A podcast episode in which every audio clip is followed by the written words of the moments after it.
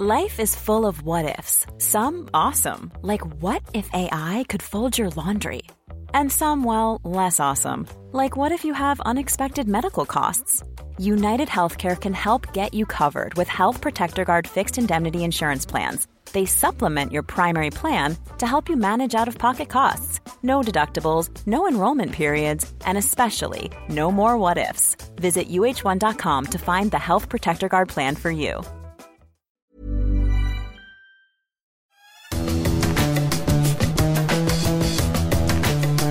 Salut les fous du volant, on est ravis de vous retrouver avec mon camarade Stéphane Vrignot pour évoquer l'actualité de la Formule 1. Salut Stéphane, prêt pour mettre le cap vers Silverstone ? Exactement, retour aux sources. On va parler argent aujourd'hui dans les fous du volant puisqu'on va évoquer le plafond salarial en Formule 1 dans la foulée de l'instauration du budget plafonné pour les équipes. Cette fois, il est question de plafonner les salaires. Alors, est-ce que c'est une vraie question qui va concerner tout le monde ? Évidemment, vous pensez évidemment comme nous aux pilotes, ou bien est-ce que c'est une hypocrisie ? On essaiera de faire la part des choses avec Stéphane. On va également évoquer les qualifications, le véritable baromètre de la rapidité d'un pilote et qui conditionne aussi souvent les rapports de force au sein d'une équipe. Stéphane a épluché toutes les qualifs depuis le début de cette saison. Et on va faire le point, il y a des choses qui sont plutôt étonnantes. La F1 débarque donc, on l'a dit, le week-end prochain à Silverstone. Lors de ce rendez-vous à domicile, Lewis Hamilton veut briller devant son public. Pas d'expérimentation hasardeuse, pas de test. Le Britannique exhorte son équipe à lui donner sa chance pour... peut-être pour gagner en fait, et pourquoi pas. God bless Lewis in Silverstone, ce sera le troisième sujet évoqué dans les fous du volant aujourd'hui. Ce podcast est à retrouver sur toutes les bonnes plateformes d'écoute, de Deezer à Spotify, en passant par Acast ou par Apple Podcast. N'hésitez pas à nous donner 5 étoiles et puis aussi à vous abonner. Et de cette manière, vous recevrez directement les nouveaux épisodes sur votre smartphone. On attaque les fous du volant, Stéphane, aujourd'hui avec cette question du plafond salarial en Formule 1. Est-ce que c'est une vraie question ou est-ce que c'est une forme d'hypocrisie ? À peine est-on entré dans l'ère du plafond budgétaire depuis cette saison 2022 que la question du plafond salarial a été lancée dans le paddock de la Formule 1.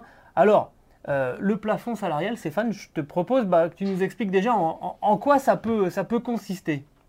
Alors, comme tu l'as dit, le budget plafonné dans les équipes était déjà sur les rails. Il est entré en vigueur cette année, 127 millions d'euros maximum à dépenser pour les équipes.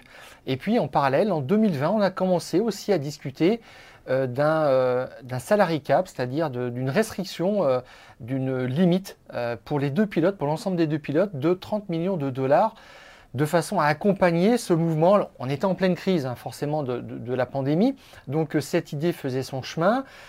On pensait qu'elle faisait un petit peu consensus. Et puis, depuis, les plus riches ont rétro-pédalé, ou en tous les cas, font semblant de trouver ça intéressant, mais nous expliquent que ça va être difficile de le mettre en place. Mais on était parti aussi de loin sur cette question des budgets plafonnés. Exactement. La première question, c'est est-ce que c'est réaliste finalement de limiter les budgets et notamment des pilotes de Formule 1 ? Quand on regarde, Stéphane, deux cas de figure, les deux équipes les plus riches, en tout cas celles qui dépensent le plus en Formule 1, on voit par exemple chez Mercedes et chez Red Bull, on dépasse largement. On explose ce quota. Hamilton plus Russell en salaire chez Mercedes, alors on ne parle même pas des primes, ça fait 50 millions d'euros. Bon, Russell, il n'y est pas pour grand-chose, voilà. Il prend 5 millions. Tout à fait. Et chez Red Bull, Verstappen est encore à 30 millions d'euros puisqu'il a signé un contrat à partir de 2024 pour, dit-on, environ 45 millions d'euros.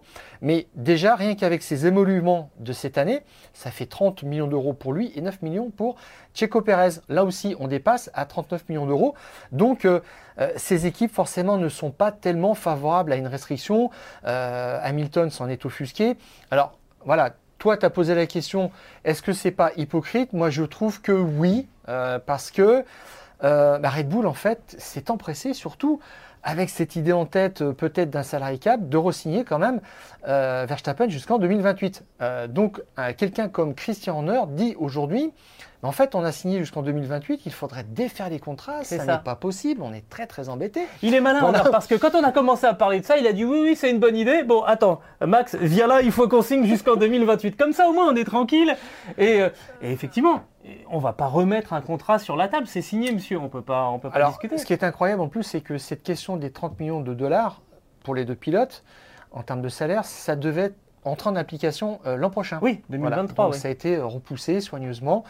La question maintenant, c'est est-ce que c'est vraiment réaliste dans un environnement où les pilotes en fait sont la pièce maîtresse en fait du dispositif et font toute la publicité autour de ce sport qui est en pleine croissance. Alors justement, tu parlais de Christian Horner, il a quand même fait une déclaration, moi qui m'a fait absolument mourir de rire, parce que entre le budget plafonné pour l'ensemble des équipes dont Stéphane a parlé tout à l'heure, 127 millions d'euros pour chaque année, maintenant cette histoire de budget des salaires qui va rentrer en ligne de compte, on va en parler parce que il y a des exceptions qui peuvent éventuellement rentrer en ligne de compte. Christian Horner qui déclare « Le règlement financier est tellement complexe qu'il y aura bientôt plus de directeurs financiers que d'ingénieurs dans les équipes de Formule 1 ». Je trouve cette phrase, elle est magnifique.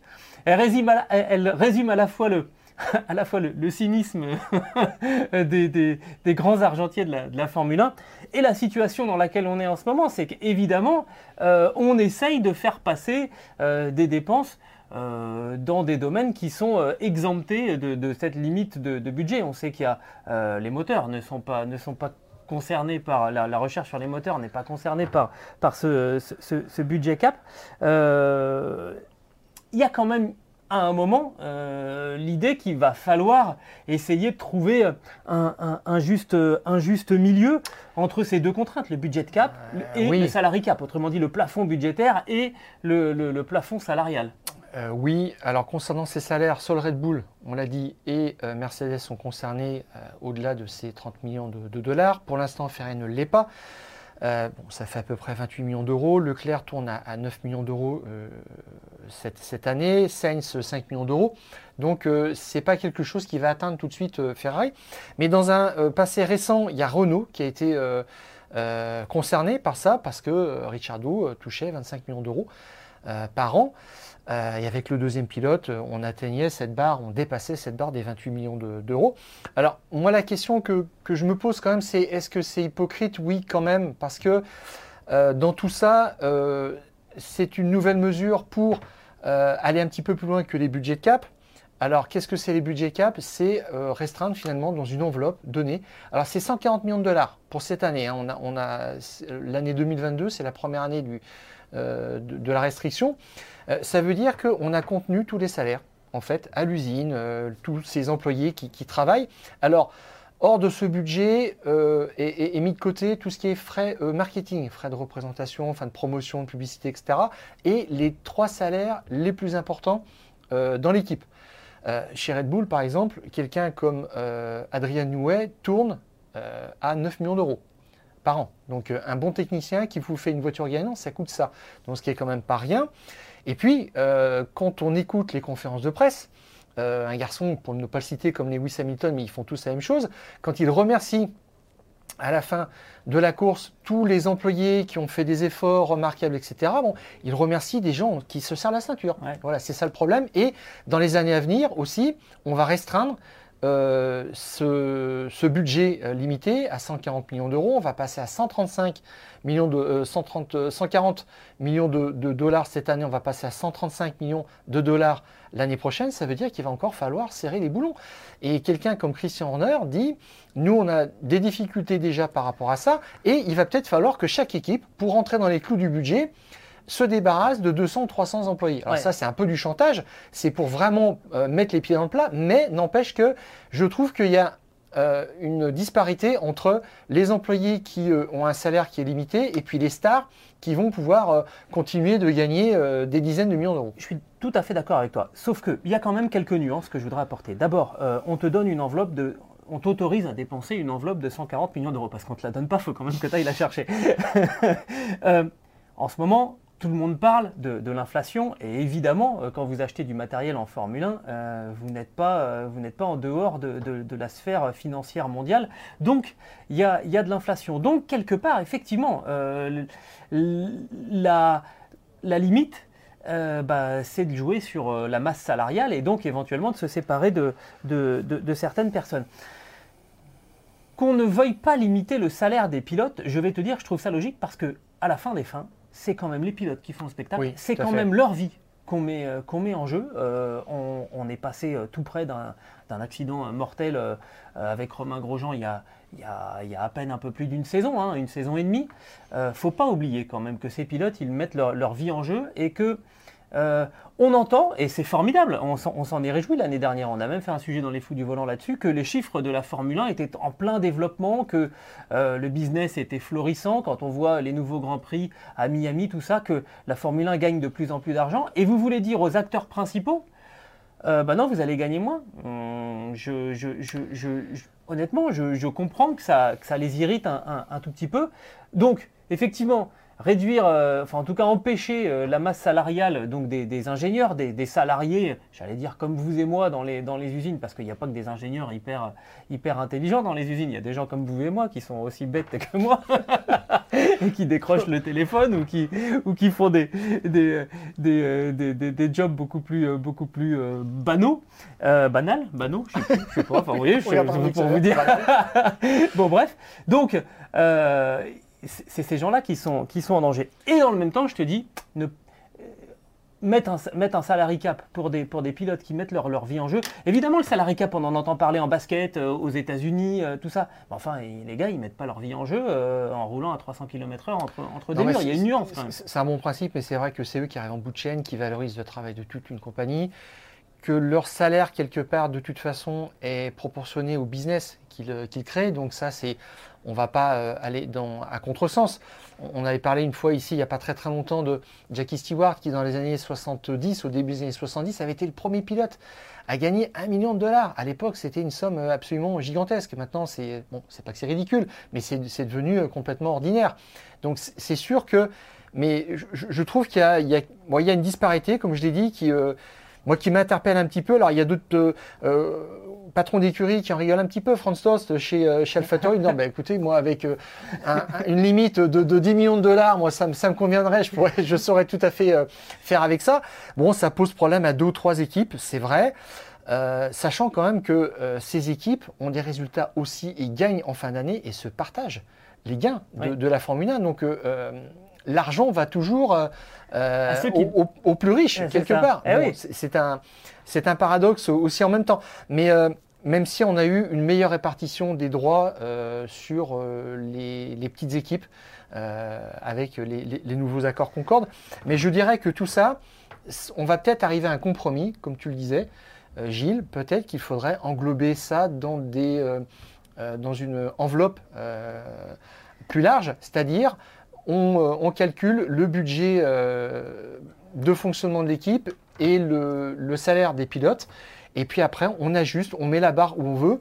Si on dépense un petit peu plus sur les salaires des pilotes, eh bien on a un petit peu plus de restrictions pour fabriquer la voiture, pour faire tourner l'ensemble. Je ne sais pas, il y a peut-être quelque chose à trouver à ce niveau-là. Cette solution, c'est Otmar Zafnauer qui en a parlé, hein, le directeur exécutif, je crois que c'est ça son appellation de Alpine, où il a dit « Je suis en faveur d'un plafond global », donc c'est ce que tu évoques, pour que les équipes puissent faire un compromis entre les compétences du pilote et l'apport d'évolution, parce qu'en fin de compte, les deux choses apportent de la performance.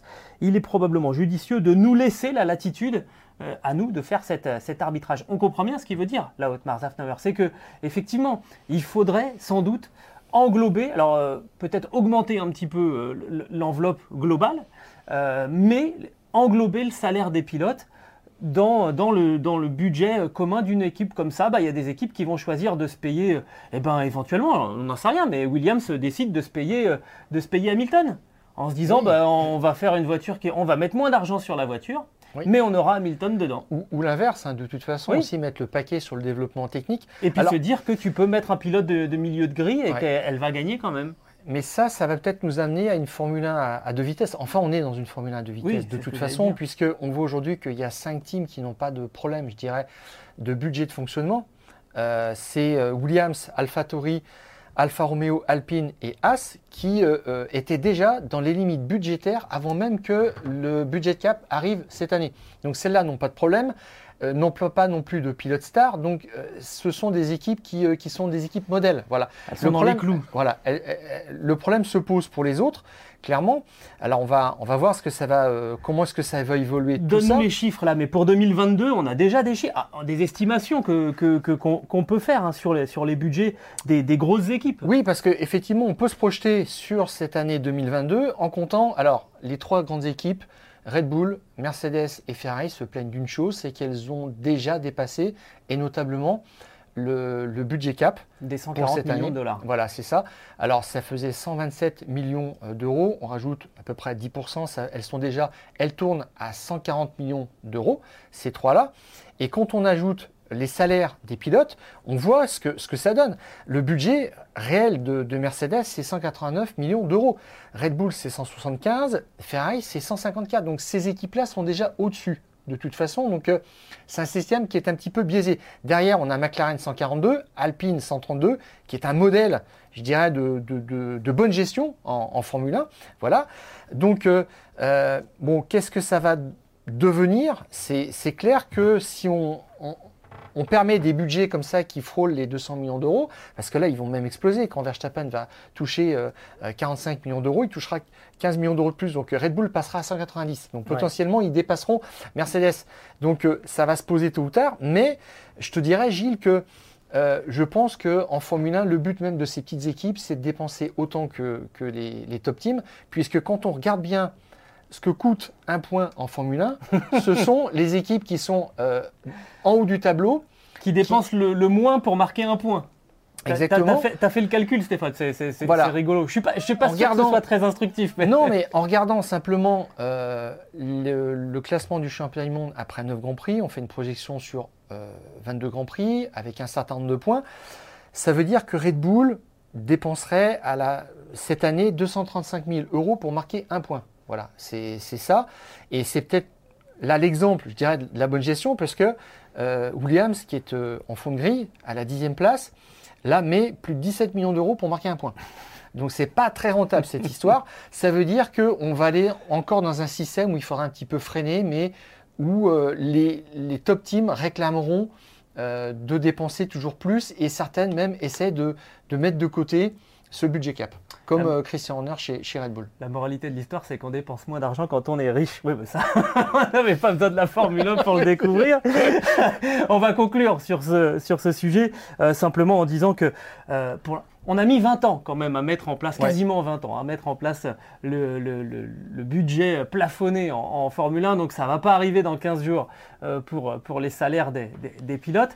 Mais voilà, on commence à en parler. Il faudra garder ça en tête parce que l'idée, c'est quand même d'éviter une inflation galopante et délirante des salaires des pilotes pour éviter éventuellement ce qu'on voit éventuellement au football. Et puis le compromis, ça sera peut-être un pilote star par écurie plus un numéro 2 moins payé forcément, mais on n'aura plus deux top drivers dans une écurie qui coûtent, je ne sais pas, 80 ou 100 millions d'euros, quoi. On arrivera peut-être à ça au fil du temps, et ce qui fera que, là aussi, c'est pareil. Les forces sont réparties sur l'ensemble du peloton. Ça sera peut-être l'objectif. Ça sera peut-être un bien pour un mal. Alors, on sort de la 9e épreuve du championnat cette saison, puisque le Grand Prix de Grande-Bretagne, qui aura lieu le week-end prochain, sera la 10e épreuve du calendrier 2022.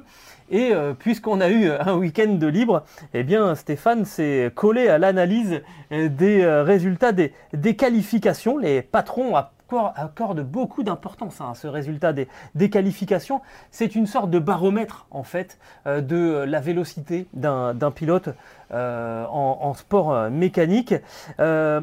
Et Stéphane, il y a quand même quelques situations qui interpellent un petit peu quand on compare les situations. On va d'abord s'intéresser évidemment aux Big Three, les trois grosses équipes du championnat, Ferrari, Red Bull et Mercedes, pour voir que Alors, il y a eu 9 Grands Prix, mais par exemple, chez Ferrari, Charles Leclerc mène 8-0. Alors, pourquoi on est resté à 8 ? Parce que au Canada, Charles Leclerc n'a pas pris part à la Q2 et donc pas non plus à la Q3 parce que, sachant qu'il était pénalisé, qu'il allait partir en fond de grille, il n'a pas participé. Voilà. Donc, on a estimé que, n'ayant pas confrontation, on ne donnait pas de points. C'est arrivé dans d'autres équipes comme ça aussi, donc c'est pour ça qu'on ne retrouvera pas tout le temps une addition qui fait 9.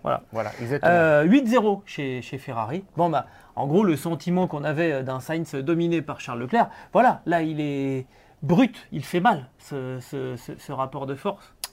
Oui, et alors je dirais que plus globalement, c'est d'abord la domination, je trouve, de Leclerc sur les séances de qualification cette année. C'est un petit peu de là, de ce constat-là, qui est parti de notre réflexion en disant, regardons quand même un petit peu ce qui se passe et présentons ces résultats qui sont en quelque sorte un bon d'essai de la rapidité, de la pointe de vitesse des pilotes. Et ça, les patrons regardent ça plus que les résultats en Grand Prix, parce qu'il y a des pilotes qui peuvent dire, voilà, j'ai moins de points que mon coéquipier, mais j'ai eu beaucoup de malchance. Là, ça, on ne peut pas tricher, ça c'est suffisamment parlant, et tout le monde les connaît, ces chiffres, 8-0, c'est vrai.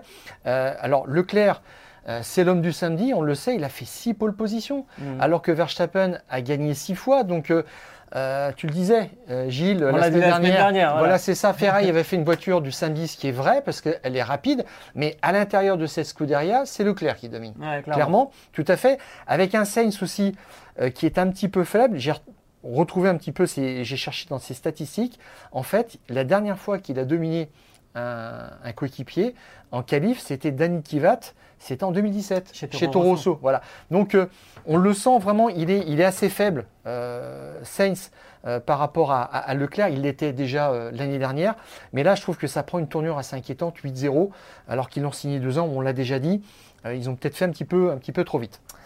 Chez Red Bull, il y a 6-3 pour Max Verstappen, avec un Sergio Pérez qui donne quand même une belle réplique au champion du monde. Il a déjà fait mieux que l'année dernière, parce que ça s'était terminé le rapport de force par 20-2 pour Verstappen. Donc, il a repris un petit peu de la vigueur, c'est vrai. Je ne sais plus où ce qu'il les a fait, ces pole positions. Bah, c'était à Monaco. Oui. Et puis, ça, pole position. Voilà, c'est ça. Il en a fait, voilà. Et puis, il a battu une autre fois Verstappen sur la grille. Donc, bon, c'est pas, on ne s'attend pas à ce que ce soit quelque chose qui s'équilibre.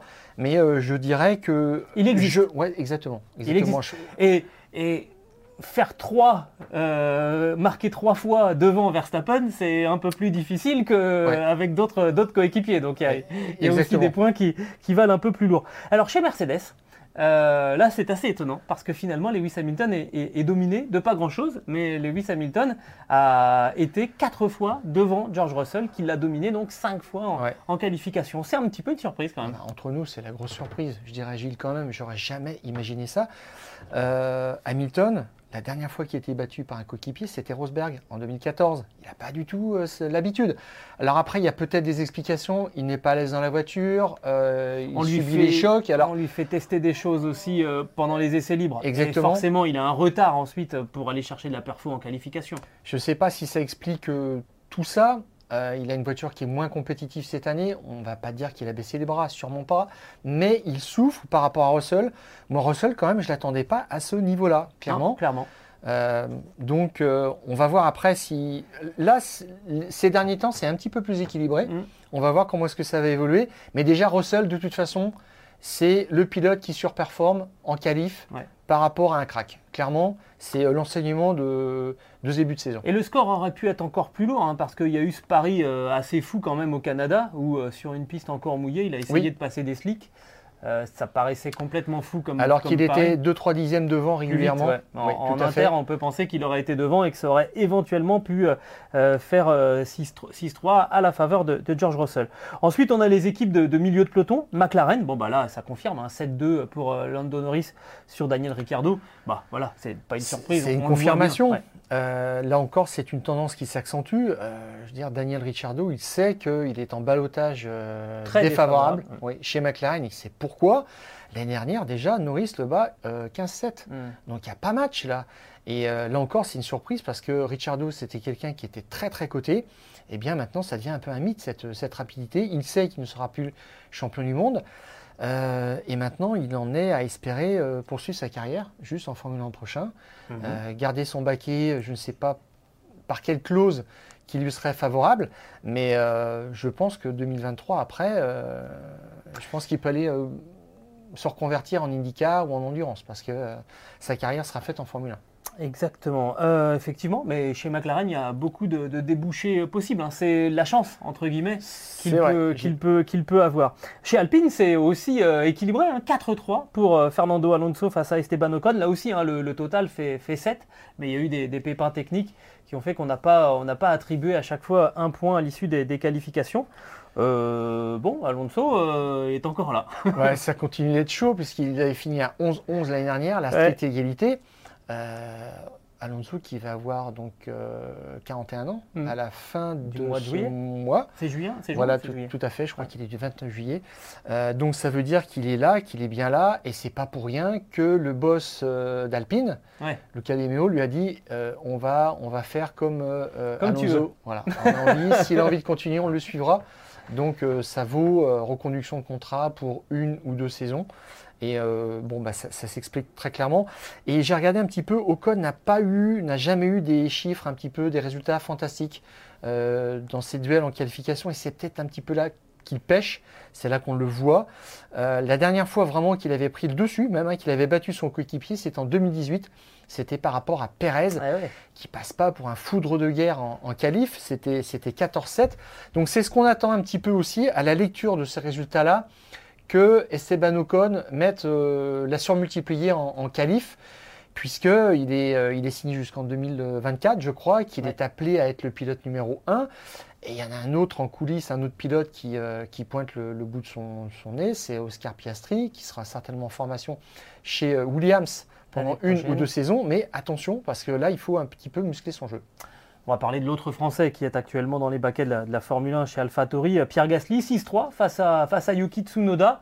Il y a eu une période un petit peu difficile pour Pierre Gasly, ça va un petit peu mieux, 6-3 c'est respectable, mais je crois que l'écart est moins grand que l'année dernière. Alors il avait des soucis surtout de matériel, c'est pour ça que Tsunoda existe un petit peu par rapport à lui, mais autrement on sait qu'il n'y a pas match, hein, clairement, et c'est pas quelque chose qu'on peut commenter au-delà de ça, parce que Tsunoda, on ne sait pas ce qu'il fera même l'année prochaine. Alors ensuite, il y a des chiffres pour les équipes de fond de grille qui font vraiment beaucoup de dégâts pour ceux qui perdent le rapport de force. Chez Haas, Magnussen 7, Schumacher 2. Là, pour moi, ça veut dire beaucoup. Chez Williams, 7-0 pour Albon face à Latifi.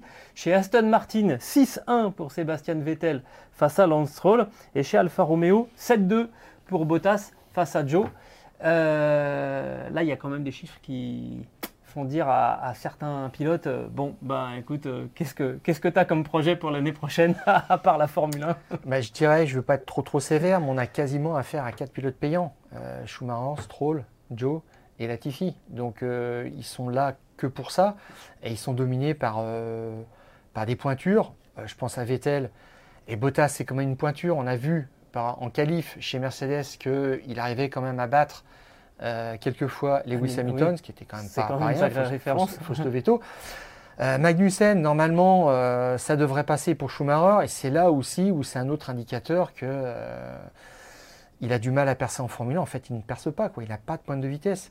Et puis Latifi, bon, là, l'affaire est réglée, c'est sa dernière saison en Formule 1. Ne nous acharnons pas sur Latifi. Alors quand même une petite nuance me concernant. Zhou a été, les deux points qu'il a marqués face à Valtteri Bottas, j'y tiens, c'est les deux derniers Grands Prix. Donc attention, est-ce que là le rapport de force n'est pas en train de basculer ? On verra ça. Valtteri, attention, il va falloir arrêter de montrer ses fesses dans les ruisseaux.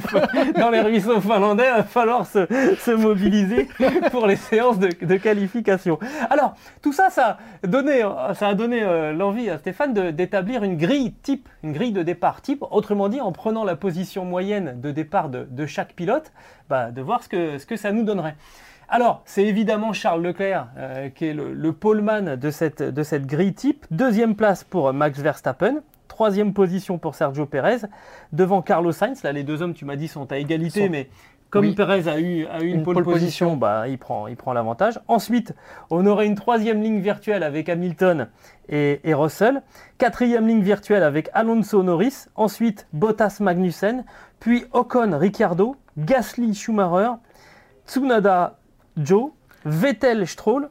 Albon Latifi. Pour conclure cette grille de départ qui est... Alors, c'est totalement indicatif parce qu'évidemment, il n'y a pas de points, il y a pas de points en qualification. Je précise juste que sur les 9 résultats, j'ai enlevé le moins bon. Voilà, pour modérer un petit peu. Modérer en fonction de la malchance. Là, maintenant, je pense que ça représente un petit peu de toute façon ce qu'on voit week-end après week-end. Mais il y a des choses qui sont intéressantes, c'est vrai.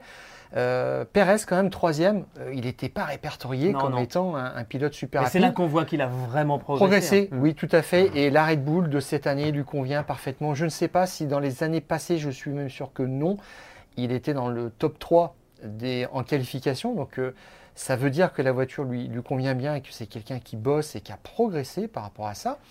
Et puis, il y a des choses qui sont un petit peu plus surprenantes. Alonso. Alors, si, je vais mentionner juste Hamilton, puisqu'on a vu qu'il avait été dominé par Russell 5-4 et que sur la grille type, ça donne quelque chose de différent, puisque, en fait, quand Hamilton est devant, il y a un écart un petit peu plus grand en termes de place par rapport à Russell, ce qui fait qu'il est juste devant sur cette grille type, de très peu. Hein. Ouais, ça ne se joue pas grand-chose. Et puis donc, surtout, moi, ce qui me surprend, franchement, c'est Alonso, 7e. Le meilleur des autres. Mais bien sûr, devant des gens comme Norris. Alors comme Ricciardo, bon, lui, il s'est écroulé, c'est vrai, mais là aussi, tu vois, Gilles, il y a quelque chose qui est assez indicatif, c'est qu'il y a 4 places d'écart entre Alonso et Ocon. Ouais. Et quand on voit ces grilles que je fais à titre indicatif tous les ans pour bien regarder un petit peu ce qui se passe, moi, je trouve que quand il commence à y avoir 3 places d'écart, c'est qu'il y a un warning sur le deuxième pilote. Il y a un déséquilibre. Et 4 places, c'est un petit peu plus inquiétant, on va dire. C'est ce qui se passe aussi, d'ailleurs, je constate, entre Kevin Magnussen, joli 10e d'ailleurs, bien sûr. Mick Schumacher. Et puis entre Norris et Ricciardo, Norris 8e, Ricciardo 12e. C'est là où on voit aussi qu'il y a un indicateur que, eh bien, pour Ocon, pour Ricciardo, pour Schumacher, bah, c'est un peu juste, quoi. 4 places, ils sont un petit peu loin. Là où Alonso arrive à se qualifier raisonnablement facilement en Q3, eh bien, Ocon reste à la porte, tout juste à la porte. Alors peut-être parfois un petit peu par malchance, mais en tous les cas, c'est le fait qu'on... C'est même pas quelque chose qu'on analyse, je dirais, ce sont les faits, ouais, simplement. Ouais. Et puis alors... tu me parlais de Guanyu Zhou, mais il a 7 places de retard par rapport à Bottas. 9e, moi je ne l'aurais jamais mis là non plus avec une Alfa Romeo. L'Alfa Romeo est très réussie quand même cette année. C'est quelqu'un qui se bat, qui a gardé un petit peu sa grinta malgré une voiture, je dirais, à la base modeste, on va dire. L'écurie suisse n'a pas des ingénieurs stars ni des budgets absolument gigantesques. Mais 7 places d'écart, ça veut quand même dire que Guanyu Zhou, bon... C'est un débutant, il est dans sa première saison, mais je trouve qu'il n'est pas, pas saignant, quoi. Il part de loin. Oui. On verra ça. Mais voilà, c'était intéressant de voir ces rapports de force et cette grille de départ type. On la comparera peut-être en conclusion de la saison, voir s'il y a des choses qui ont changé. Ça peut parfois, ah ben ça bien peut sûr. Parfois évoluer. Et puis on pourra la lire aussi dans l'avenir de certains pilotes qui seront peut-être remerciés. Ou en tous les cas, ça donne quand même un petit peu une idée de la cote des uns et des autres, et je trouve que ça reflète assez bien aussi ce qu'on voit le samedi. Vous savez, vous recevez parfois dans vos boîtes aux lettres des professeurs qui vous disent lire l'avenir dans le marc de café. Bah, Stéphane, il lit l'avenir des pilotes sur les grilles de départ. On passe au troisième sujet des Fous du Volant qu'on voulait évoquer aujourd'hui. God bless Lewis in Silverstone. Eh oui, parce qu'on arrive sur un des terrains sacrés pour Lewis Hamilton, 8 fois vainqueur sur... l'ancien aéroport de la Seconde Guerre mondiale, avec en plus pour Sir Lewis Hamilton un nouveau package qui est annoncé chez Mercedes pour cette 10e épreuve de la saison.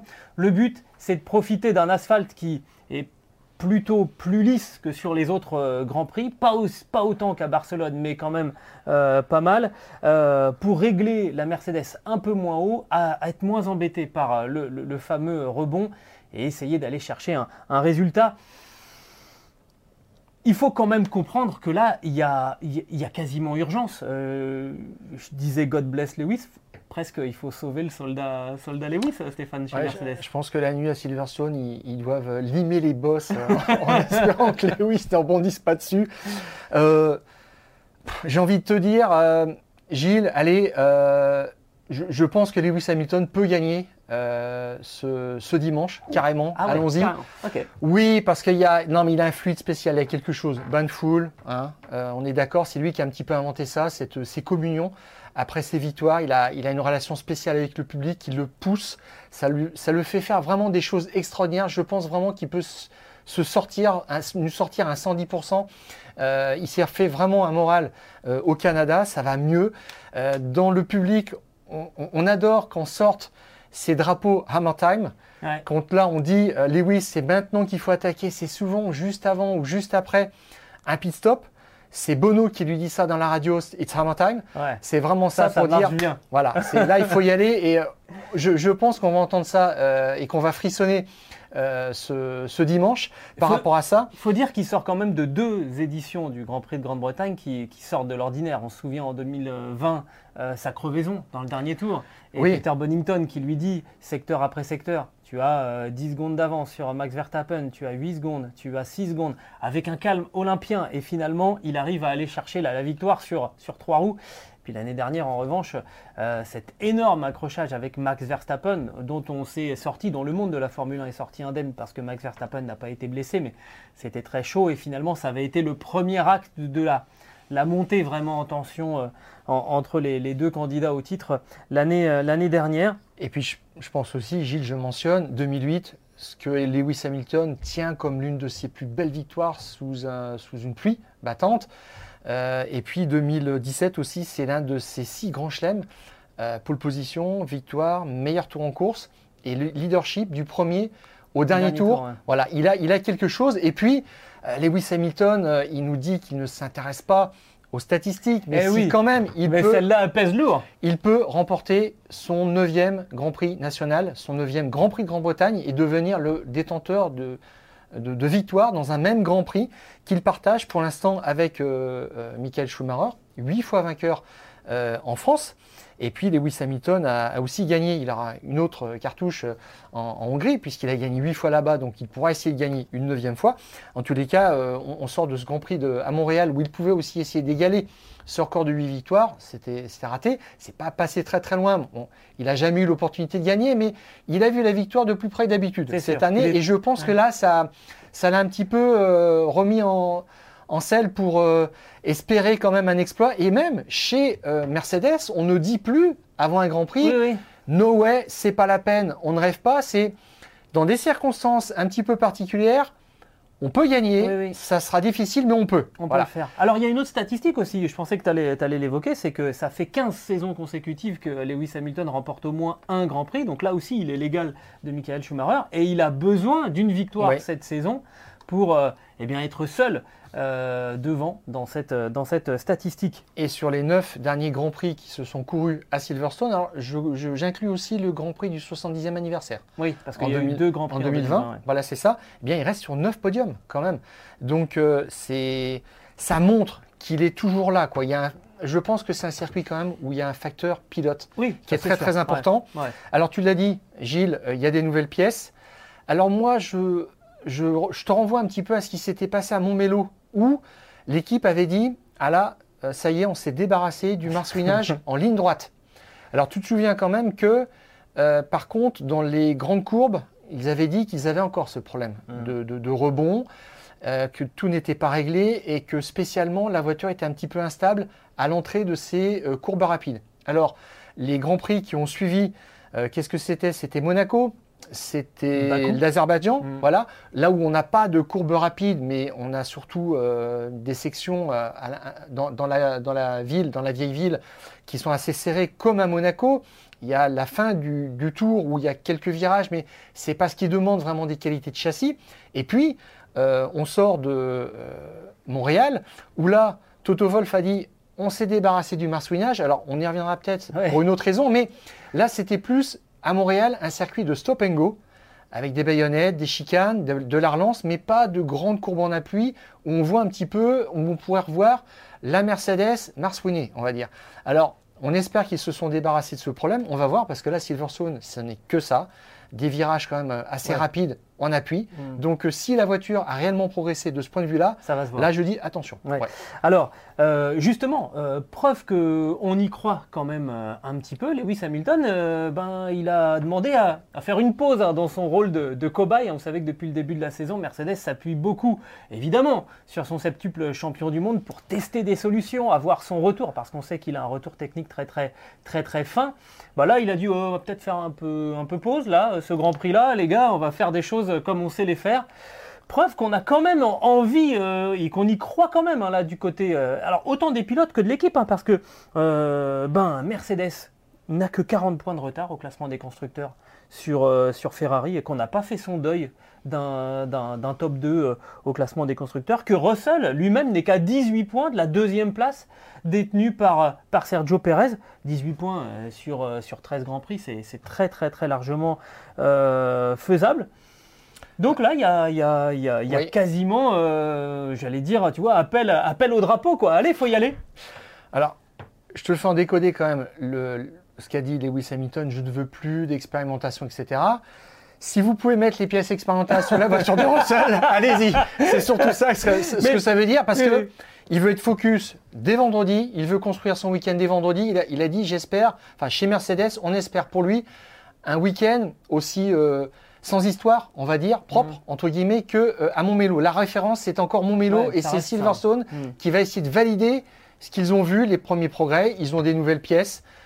Tout ça, ça tend à essayer de réduire le marsouinage, mais ils ont toujours ce qu'ils appellent du bouncing, c'est-à-dire que la voiture qui redescend et remonte en fait sur ses suspensions d'une façon équilibrée, on va dire, puisque le marsouinage c'est un phénomène surtout sur la suspension arrière qui rentre en vibration, en fréquence assez élevée. Donc on va voir ce que ça va donner, mais Lewis Hamilton là-dessus, il ne veut pas qu'on l'embête. Il ne veut pas qu'on l'embête avec des choses un petit peu bizarres. Et moi, je suis persuadé que c'est pour ça, en tous les cas, ce sont des signes qu'il envoie en disant « Là, je suis focus et s'il y a un gros coup à faire, ne vous inquiétez pas, je serai là. » Je pense à celui qui s'est fait connaître sur YouTube, tu sais, en disant « Leave Britney alone », on va avoir la même chose, « Leave Lewis alone » pour ce Grand Prix de Grande-Bretagne. Alors, je ne sais pas ce que tu en penses, je vous le dis franchement, ce n'était pas prévu, mais c'est presque même à souhaiter pour l'histoire de la Formule 1. Non, mais bien sûr, que Lewis Hamilton fasse un coup, alors sans dire qu'il aille gagner, ça serait vraiment extraordinaire, mais ça serait tellement bon pour la discipline, pour lui évidemment, non, mais ça reste quand même un pilote incroyable. Je te rappelle le frisson qu'on a eu quand Verstappen, tout grognon, est ressorti de son pit stop au Canada. Il était derrière Lewis Hamilton et on s'est dit « Ah là là, on est reparti dans le duel, mais qu'est-ce que c'était bon l'année dernière !» Et on a envie de ça, vraiment. Franchement, c'est le troisième homme qui nous manque terriblement. C'est l'homme de tous les exploits. Et on aimerait qu'il écrive encore cette page d'histoire, bien sûr. Alors sans les soubresauts de l'année dernière, c'est sûr. Je ne sais pas quelle est... On n'a pas regardé la météo, je ne sais pas si tu as regardé. J'ai regardé apparemment quelques gouttes le vendredi, mais après, pour le samedi et le dimanche, il ne devrait pas pleuvoir. Mais bon, c'est Silverstone, donc... Tout à fait. Alors avec un petit peu de militantisme aussi du côté de Toto Wolff, qui rétropédale un petit peu, puisque les solutions envisagées par la FIA pour... réduire le marsouinage, on en avait parlé, ce serait des mesures des forces latérales créées sur chaque voiture, donc une solution particulière pour chaque voiture, dont certaines n'auraient pas besoin en fait de relever ou d'adoucir les suspensions, puisqu'elles ne soumettent pas leurs pilotes à la torture, et le grand perdant dans l'histoire, ce serait Mercedes. Ça aurait pu être Mercedes. Donc là, du coup, Toto Wolff dit, non, voilà, on n'a plus de marsouinage, ne vous inquiétez pas, voilà, c'est bon, et il dit que maintenant, c'est plus le bouncing, et c'est plus le talonnage quand il y a des bosses, voilà, et c'est pour ça aussi qu'il milite maintenant pour réduire la hauteur des bordures dans les virages sur certains circuits, puisque ça arrangerait peut-être la Mercedes avec un bitume un petit peu lisse, voilà. Donc franchement, Gilles, Je regarde le calendrier, je me dis ça, c'est Silverstone, c'est peut-être la meilleure chance de Mercedes de faire un gros coup et de gagner, et donc pour Lewis Hamilton. Ouais, c'est clair. Honnêtement, sur le calendrier, sur le papier, effectivement, quelque chose qui paraît en tout cas faisable pour les Mercedes. Et peut-être, oui, hein, peut-être on n'est peut-être pas fan simplement du pilote, on est peut-être simplement en addiction de ce qu'on a connu l'année dernière avec ce formidable duel avec Max Verstappen. On en veut encore un peu. C'est ça, on est addict. C'est inquiétant. Bon, en tout cas, chez Mercedes, on communique aussi beaucoup, Stéphane, sur l'entente hein, entre George Russell et Lewis Hamilton. On a beaucoup glosé sur le fait que, de toute façon, George Russell, il voulait être devant Hamilton. Quel que soit le niveau de la Mercedes, il voulait être devant. Et le message qu'on essaye de faire passer en ce moment, c'est que ça travaille, en fait, tous les deux, en intelligence. Et c'est grâce à ça que ça peut avancer. Toto Wolff l'a dit, en fait, il est même assez étonné, il a dit, les deux travaillent ensemble, en briefing, ils se posent des questions, ils vont plus loin dans la recherche, alors que d'habitude, c'est le chacun pour soi, je dirais. Mais Toto Wolff a dit, bon, de toute façon, ça s'arrêtera quand on commencera à être devant. Voilà. Mais pour l'instant, ils sont focus, enfin, ils sont poussés vers cette idée de solutionner le mal fondamental de la Mercedes, surtout qu'on est quand même dans le money time. On est dans les derniers Grands Prix avant la pause, et c'est, je pense, juste avant la pause ou juste après, que le design de la voiture 2023 sera figé. Ouais, on rappelle hein, que pendant la pause estivale, les usines s'arrêtent, les ordinateurs sont débranchés et on ne travaille plus. Ça veut dire qu'effectivement, là, on est quelque part virtuellement à la fin de la conception de la voiture de l'année prochaine. Donc, il y a beaucoup d'échéances aussi qui rentrent en ligne de compte. On avait besoin chez Mercedes des datas de Barcelone pour faire les pièces pour Silverstone, mais aussi pour anticiper, hein, rappelle-toi tout ce qu'on a dit, pour anticiper pour la voiture de l'année prochaine. Là, on est quelque part, tu as employé le mot de money time, sans doute dans un moment crucial de cette saison et de la prochaine saison. Je pense que c'est ce qui se passe dans toutes les écuries, d'autant plus qu'il y en a qui vont commencer à arrêter en fait le développement technique. On pense à Haas qui a reporté d'un ou deux grands prix l'installation de nouvelles pièces sur sa voiture, et après ils ont dit c'est terminé, après on sera sur 2023. Voilà, il y en a d'autres qui vont faire comme ça aussi, pour des questions diverses de budget, etc., d'enseignement déjà de cette année, pour corriger le tir pour l'an prochain. Donc ça veut dire que même Mercedes n'échappe pas à cette loi. Exactement. Bon alors, maintenant, on se risque un peu, Stéphane. Moi, je me suis risqué déjà, donc il n'y a pas de problème. Tu pouvais gagner, bon, écoute.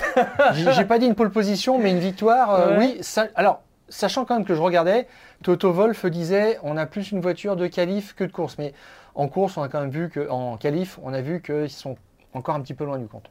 Bon, allez, moi, je le mets sur le podium, mais pas vainqueur quand même. Je pense qu'il reste encore un petit peu de marge pour la Mercedes et Lewis Hamilton. Les rendez-vous, d'ailleurs, on peut vous les donner de ce Grand Prix de Grande-Bretagne. Vendredi, la journée débutera à 13h avec la première séance d'essais libres. La deuxième sera un petit peu plus tard. Samedi, la qualif à 15h et la course, le Grand Prix de Grande-Bretagne, aura lieu donc dimanche à 15h. Ce podcast, Les Fous du Volant, est à retrouver sur toutes les bonnes plateformes d'écoute, de Deezer à Spotify, en passant par Acast ou par Apple Podcast. N'hésitez pas à nous donner 5 étoiles et à vous abonner. Et de cette manière, vous recevrez directement les nouveaux épisodes sur votre smartphone. Stéphane, je crois qu'on a été complet. On a donné beaucoup de chiffres, beaucoup de statistiques aujourd'hui. Ça permettra aux amateurs de Formule 1 d'attendre jusqu'au Grand Prix ce week-end. Oui, Adrien nous dira si on était long ou pas. C'est bien. D'accord. Adrien, qu'on salue, notre réalisateur. Adrien Yo. Exactement. Oh, on a fait un peu moins de 40 minutes. On s'est parfois laissé aller à beaucoup plus. Alors, on espère que ça vous plaît. N'hésitez pas à nous faire remonter vos impressions. Stéphane, on s'est tout dit ? Oui, et maintenant ? Eh ben, on coupe le contact.